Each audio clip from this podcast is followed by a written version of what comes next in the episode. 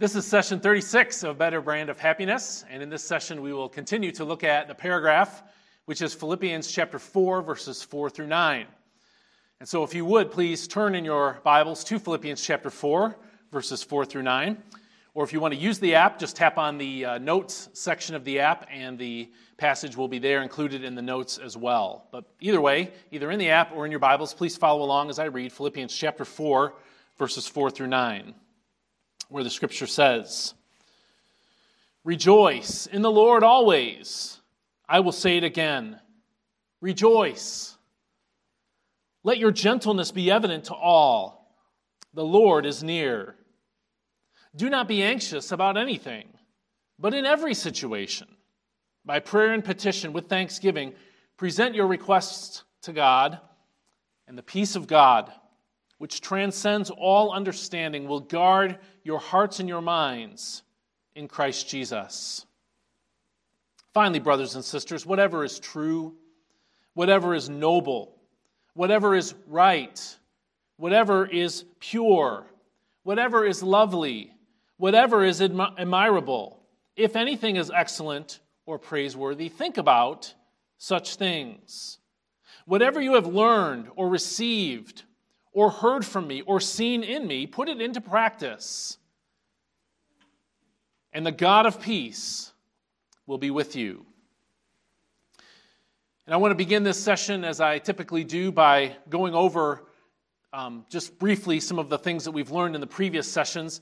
This is, as I've told you before several times, one paragraph of Scripture. The passage I just read, Philippians 4 4 through 9, is one complete paragraph of Scripture and even though we're looking at the pieces kind of um, in pretty minute ways, I don't ever want us to get lost in the small little pieces that we're looking at and miss the bigger picture. So I want to take a minute and just review what we've already learned in previous sessions of this paragraph. One of the most important things to remember in this paragraph as we go through it piece by piece is that this paragraph contains six imperative verbs, six verbs of command are contained in these verses Philippians 4 4 through 9. And those six verbs, those six imperatives are the word rejoice, it's used twice in verse 4, where it says, Rejoice in the Lord always. I will say it again, rejoice. That's the first imperative verb repeated in this passage.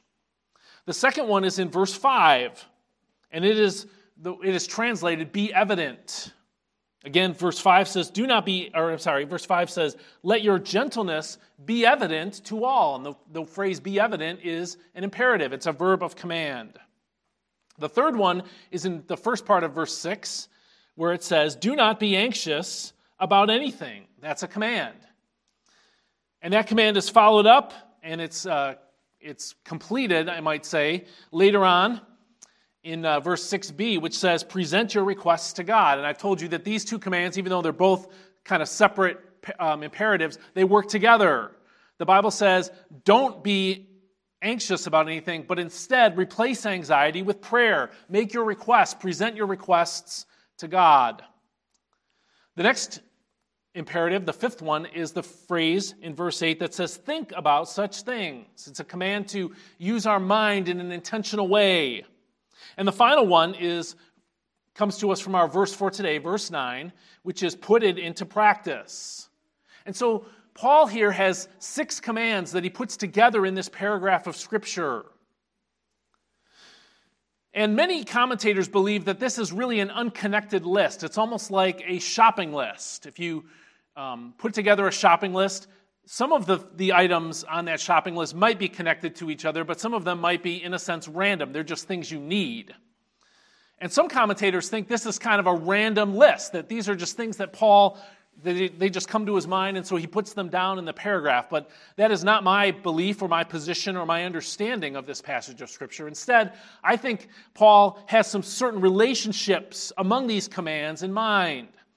That is, he wants to see that there's a connection in some way between these six commands or among these six commands. And the way I've connected them together is to look at the first command in verse 4 rejoice in the Lord as sort of the head command. It's the one that the others are connected to. And as I've told you in previous sessions, rejoice is this leading command, it's the major truth. What Paul wants us to do is to learn to rejoice in the Lord, to make the Lord the object of our joy, to make our relationship with Him the thing that we get our significance from, the thing that gives meaning to our lives. All right, so that's the head command. The other five commands then sort of flesh out for us what that means. They sort of apply the command to rejoice in the Lord in different ways in our Christian life. And so in verse 5, then, rejoicing in the Lord means choosing to be gentle with other people. And in verses 6 and 7, rejoicing in the Lord means replacing anxiety with prayer. And in the last session, we saw in verse 8 that rejoicing in the Lord means being intentional about the kinds of things you think about. Finally, here in verse 9, we're going to see that rejoicing in the Lord means it, it, it, it, talks about what that will lead you to do as a Christian. Here in verse 9, we're going to see that rejoicing in the Lord should change the way you act as a person because you're a follower of Jesus Christ. And so I've summarized this paragraph, as I typically do, in what is called the big idea. And my big idea statement, my one sentence summary for this paragraph is When you rejoice in the Lord, it will make you gentle, prayerful when anxious, intentional in your thinking, and obedient to God's word. And today's session, as I've already indicated, focuses on verse 9 and the phrase obedient to God's word. When you rejoice in the Lord, it's going to change the way you act, and the way you act is going to reflect obedience to the Word of God. That's really the point of today's session. And so that's the end of my review. And so let's look now together at, at, Philippians chapter 4, verse 9, which is the subject of today's session.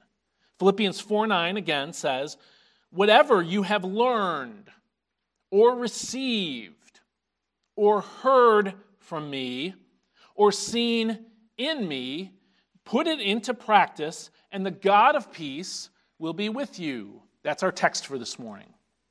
And as we've done in recent sessions, I want to take a minute and look at how this verse, verse 9, is structured grammatically, how it unfolds in terms of the grammar of this sentence. And so the next um, thing we're going to look at here, sort of the next heading for this message, is sort of an overview of verse 9. An overview of verse 9.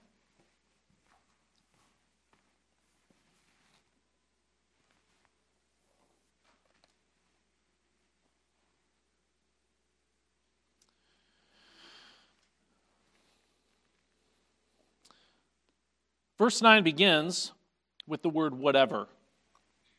And this verb is a relative pronoun. Relative because many things can refer back to it. And um, this is the first word in the sentence. And in English, often the first word or one of the first major words is usually the subject of the sentence. But not so in this paragraph. This, in this paragraph, the word whatever is actually the direct object it's the direct object in this sentence. And the uh, being the direct object, it means it's the object of the main verb in this sentence, which is translated, put it into practice. Now, that's one word in the original Greek, but it's a word that's packed with meaning. And so um, we'll talk about this word, this verb, in a little bit more detail later in a few minutes. But um, this phrase, put it into practice, is the main verb. It's the command in this sentence. And so, given that whatever is the direct object of this command, what Paul is saying here is put these things into practice. And then he follows that up by saying, whatever is, and then following that, that phrase, whatever, there are four clauses, all right? So we talked about clauses last time.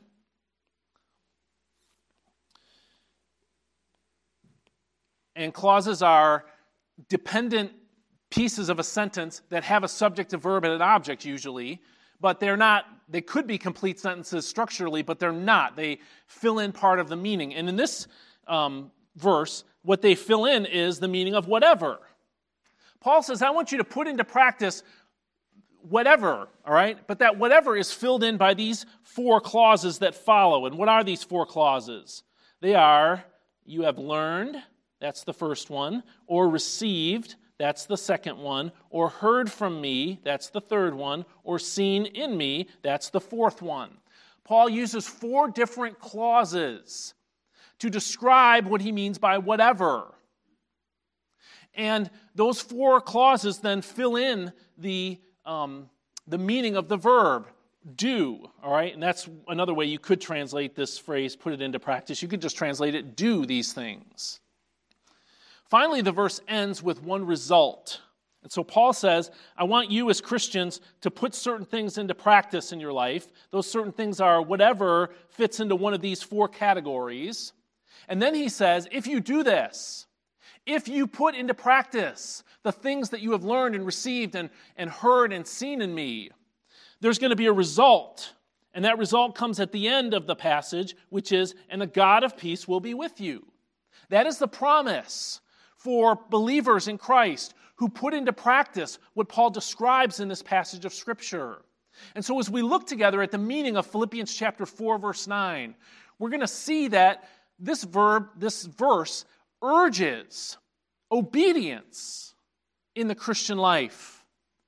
That Paul's point here, the, the last thing he wants to say about what it means to rejoice in the Lord, is that rejoicing in the Lord translates itself into obedience to Christian doctrine.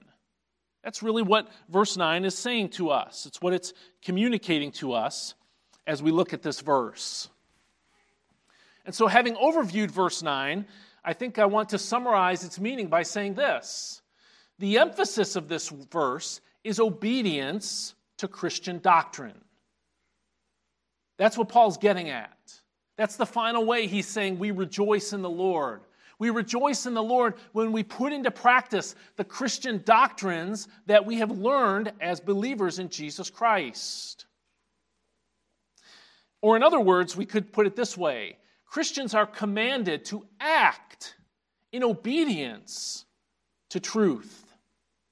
That it's not enough for us to just learn the truth of the Christian life, but having learned the truth of the Christian life, we should put it into practice in our lives. It should change the way we live. There should be actions that are different based on what we have learned from the scripture and from the truth. And I get this again from the main verb in this verse, which is translated in verse 9 put it into practice. Again, that's a command, and it's a command to act in obedience to the truth of God's word. Now, the word translated put into practice in the NIV um, could be further defined this way. We could define it this way it means to do, to bring about, to accomplish something through activity. That's sort of an expansion of what the main verb, the command in this verse, says. That as Christians, we are to act in certain ways in order to bring about a certain type of result. And that last part, through activity, is really important. It tells us that, that as Christians, we have to do things differently than the way we've been doing them. That part of following Jesus Christ means changing the way you live, changing the way you act as a person, changing the kinds of uh, habits that you have as a person and the kind of actions that you have toward yourself, toward other people, toward God. And I should also mention that this verse, this verb, put it into practice, is a present tense verb. Now, in the original Greek, there are different types of tenses, and there are actually more tenses in Greek than we have in English. In English, you're familiar with present tense, I am standing here. Past tense, I was standing there. All right, future tense, I will be standing over there we have these tenses in English. Greek has more of them than just past, present, and future. And they're not always used in super specific ways. Sometimes the present tense is used and nothing is necessarily communicated differently about it. But I think in this, in this, in this instance, it is. The present tense verb means something in this context. When Paul says in verse 9, whatever you've learned, put it into practice. He is saying, by using the present tense verb, keep putting it into practice. The point is that the Christian life is not an act, but rather it is a pathway. It is a lifestyle. It's a new direction that is pursued day after day after day in our lives. And so Paul is telling us that this is what we ought to do if we're rejoicing in the Lord. That we ought to develop some new habits, some new actions in our lives. And the content of what we are to put into practice is described in these, in these four clauses that, that I showed you earlier. And they tell us that Christians should obey truth in every way it is communicated to us. What Paul wants us to put into practice are the four clauses that he put it preceding the verb in verse 9. And all of those four clauses describe the communication of truth in one way or another. Look again at verse 9 with me. Paul says, Whatever you have learned, that's the first clause, or received, that's the second one, or heard from me, or seen in me, Paul says you have, as Christians, have encountered the truth of God's word in multiple ways. And whichever way, and all of the ways, in fact, that the truth has come into your life needs to translate out of your life in specific kinds of actions. In other words, whether you watched somebody live out Christian character, which is one of the ways Paul says, he says, You've seen in me, or whether you've heard about the reputation of someone like Paul from other people, or whether it's the direct teaching of God's word, whatever it is, however the truth comes into your life as a Christian, it needs to translate out of your life in the way that you act. Okay, and so what the, the point of this is that God's truth comes into our life really in many different ways. There's one source of the truth, of course, that's God's word. But that word is communicated to us in multiple ways in our life. And however it is we encounter the truth of God's word, God's command to us is to put it into practice, to put obedience into our lives. Now, as I said earlier, and I want to look at it again, verse 9 begins with the word whatever. And that word whatever that begins this verse in context really means something like everything or all of the things. Paul is saying everything you've learned or received or heard or seen in me, put into practice. That's what he's indicating by the word every, whatever. And the clauses, as I said, that follow this word describe the different sources of truth that can come into our life. Now, we'll take time in in uh, further sessions to talk about some of these other sources of truth. Each one of these is really important, and I wanted to cover them all in one session, but I just couldn't do it and get this done in a reasonable amount of time. Okay, and so we'll have to come back to this verse again in, pre, in other sessions, in sessions after this one, and look at some of the other things that Paul says. Instead, in this session, we're going to just focus on the first relative clause in verse 9, which is, whatever you have learned. Whatever you have learned. This tells us that the truth of God, one of the ways in which it comes into our life, is through learning. Truth is learned. And the word that's translated learned here means to learn through instruction. It's the kind of word, there are different words for learning in the New Testament.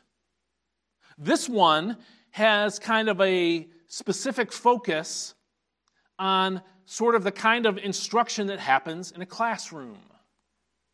And you know in your life you've learned different ways. You can learn through reading, you can learn through trial and error, you can learn through watching somebody else do something, or you can learn something in a classroom. I think because we spend so much time being educated as children and as young adults, if you go to college or graduate school, that, that when we hear the word learn, that's what we think of. We think of classroom instruction. And that's what Paul has in mind here. That's the word that's translated learned in verse 9.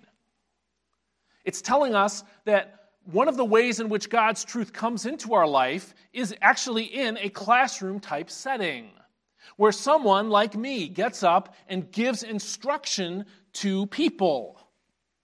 Paul says, if you have received the truth of God this way, and all of us have, we should rejoice in the Lord by putting that into practice in our lives.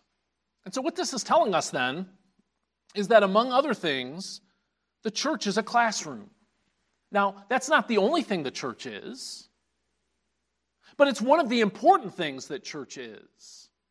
Church is a classroom. When the church gathers together as we've gathered together this morning, it can, we can do many things together as the church.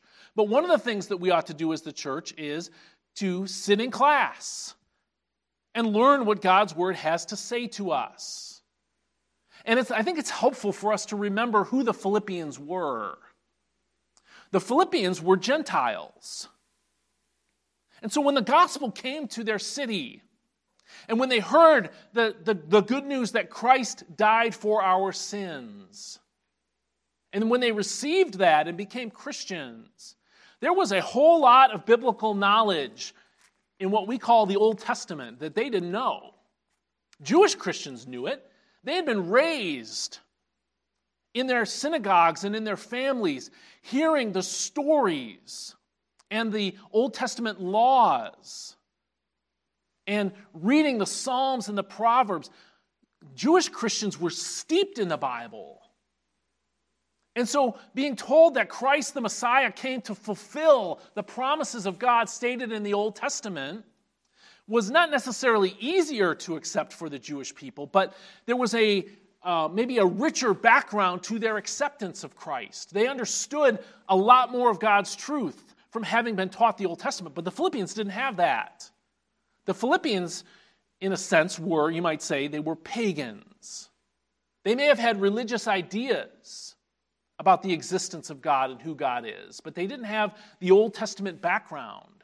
They didn't know who David was, or who Moses, or Abraham, or Isaiah, or Gideon, or Solomon, or anyone you want to think of in the Old Testament. They didn't know who those people were.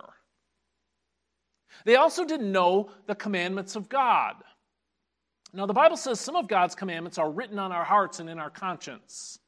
Commandments such as do not kill, do not commit adultery, do not bear false witness, okay, don't lie.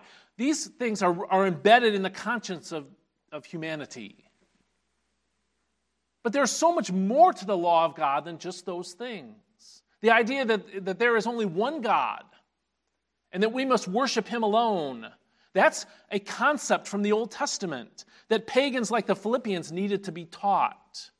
And so when Paul says here in verse 9, whatever you have learned in the classroom that is the church, he is calling back to what he taught them while he was there after leading these people to Jesus Christ. Paul opened the Old Testament scriptures to them.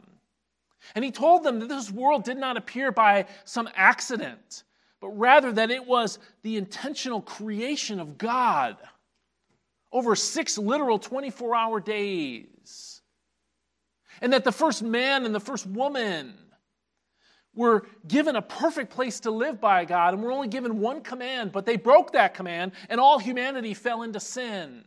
And so Paul said, When I was with you in Philippi, you sat in my classroom and I taught you systematically the truth of the Bible. I taught you what Genesis taught, what, meant, what Genesis says and what it meant. I taught you who Abraham and who um, who Moses was and who David was and so on. Can you, can you imagine the amount of teaching that unbelievers who had just become believers, like the Philippians, who were pagans, had to absorb in order to really understand the Old Testament scriptures? And yet, as Paul writes these letters to the churches, he refers back to those Old Testament scriptures in such a way that we realize that the, the, these Gentile believers knew what he was talking about. In other words, Paul had taken time in the classroom to teach the Bible to the people. They learned certain facts that are contained in the Old Testament, and they learned certain facts about who Jesus Christ was that had not yet been written down in the New Testament, and what Jesus taught and what Jesus did. All of this stuff had to be communicated to the Philippians. And Paul says, You sat in my classroom. And I systematically taught you the facts of the Old and what we now call the New Testament Gospels. But more than that, Paul didn't just teach facts, he taught the meaning of those facts, the spiritual significance of these facts. Like, what did the Passover mean?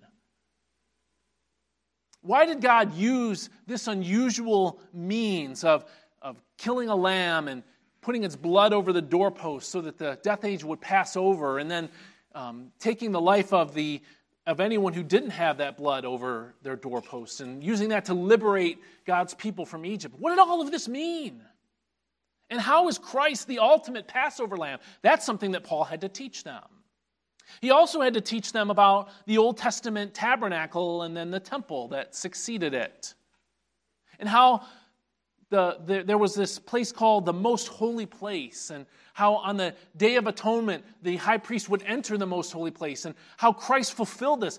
Think about the massive body of knowledge that needed to be passed on to the Philippians.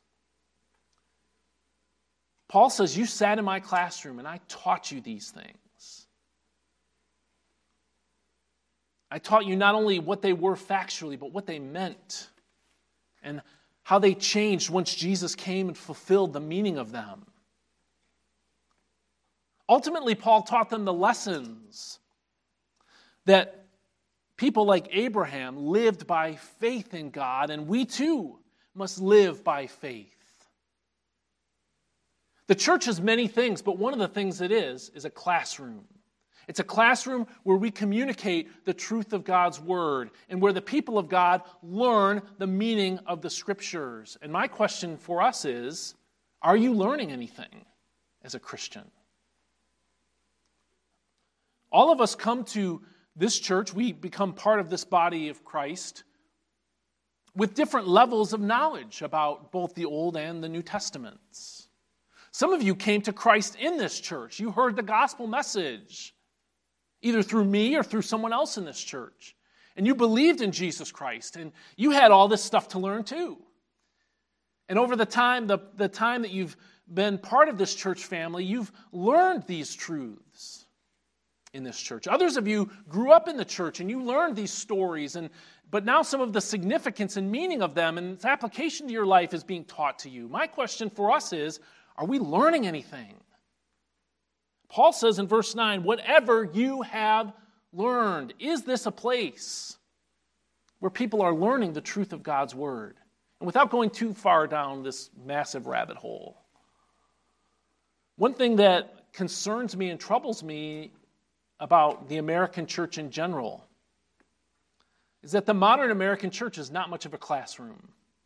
It's many things, it's a great concert in some instances, or it's a very motivating place to hear a motivating speech. But it's not much of a classroom. Instead of teaching, I think in many American churches, most sermons are designed to make you feel something. And I'm not opposed to feeling certain things. I do want you to experience some godly emotions in our gatherings together. But that's not my primary goal. That's not our primary goal. But I think a lot of sermons in a lot of American evangelical churches are designed primarily to make you feel. Now, it depends on what kind of church you go to, what they want you to feel. Sometimes they want you to feel guilt. And they want to turn the screws of your own disobedience to try to get you to do certain things. All right, so guilt is one of the things you might feel in church. Other churches are designed to encourage you. They focus on positivity. They want you to feel better about your life. Some churches want, you, want to enter into some form of therapy. Their idea is therapeutic. All right, they want you to feel better in a different way, in a therapeutic kind of way. And when I listen to preaching, either in podcasts or on YouTube, or when my family and I travel on vacation and we try to, I, I love going to church, so I try to visit other churches as often as I can when I'm out there. But when I visit other churches and try to find good ones, even when I'm on vacation, it's often disturbing how very little biblical content there are, there is in sermons that I experience. Uh, as I said, I want you to feel something when you come to church. I want you to be encouraged. I want you to feel conviction of sin when that's appropriate. I want you to feel refocused on what really matters, which is serving Jesus Christ. But I also want you to learn something. If we're not learning, if the church is not a classroom, if there isn't a classroom setting in your life, then you can't put truth into practice. If you don't know what the scripture teaches, how is it possible for you to obey what it says? And so the first thing that Paul says in verse 9 is whatever you have learned in the classroom of the church, put it into practice in your life. Don't just intellectualize the truth of the Bible and the truth of Christianity. Learn it, but then act on it. Let it change the way that you live. Now, obviously, there's more to this verse than just what I've covered this morning. We've just barely dipped our toe into the, into the verse. And so we'll come back to this verse again in, an, in another session, in other sessions going forward. But I just want you to remember that the emphasis on this verse is obedience. The verb is put it into practice. Before you can obey God's word, you have to know what it says. You also need to know what it means and what the implications are that God wants us to take and to put into our life. So, this is why our church teaches the Word of God. This is why I take time to break it down phrase by phrase, clause by clause, and sometimes word by word to try to explain it to you and apply it to your life and illustrate it for you.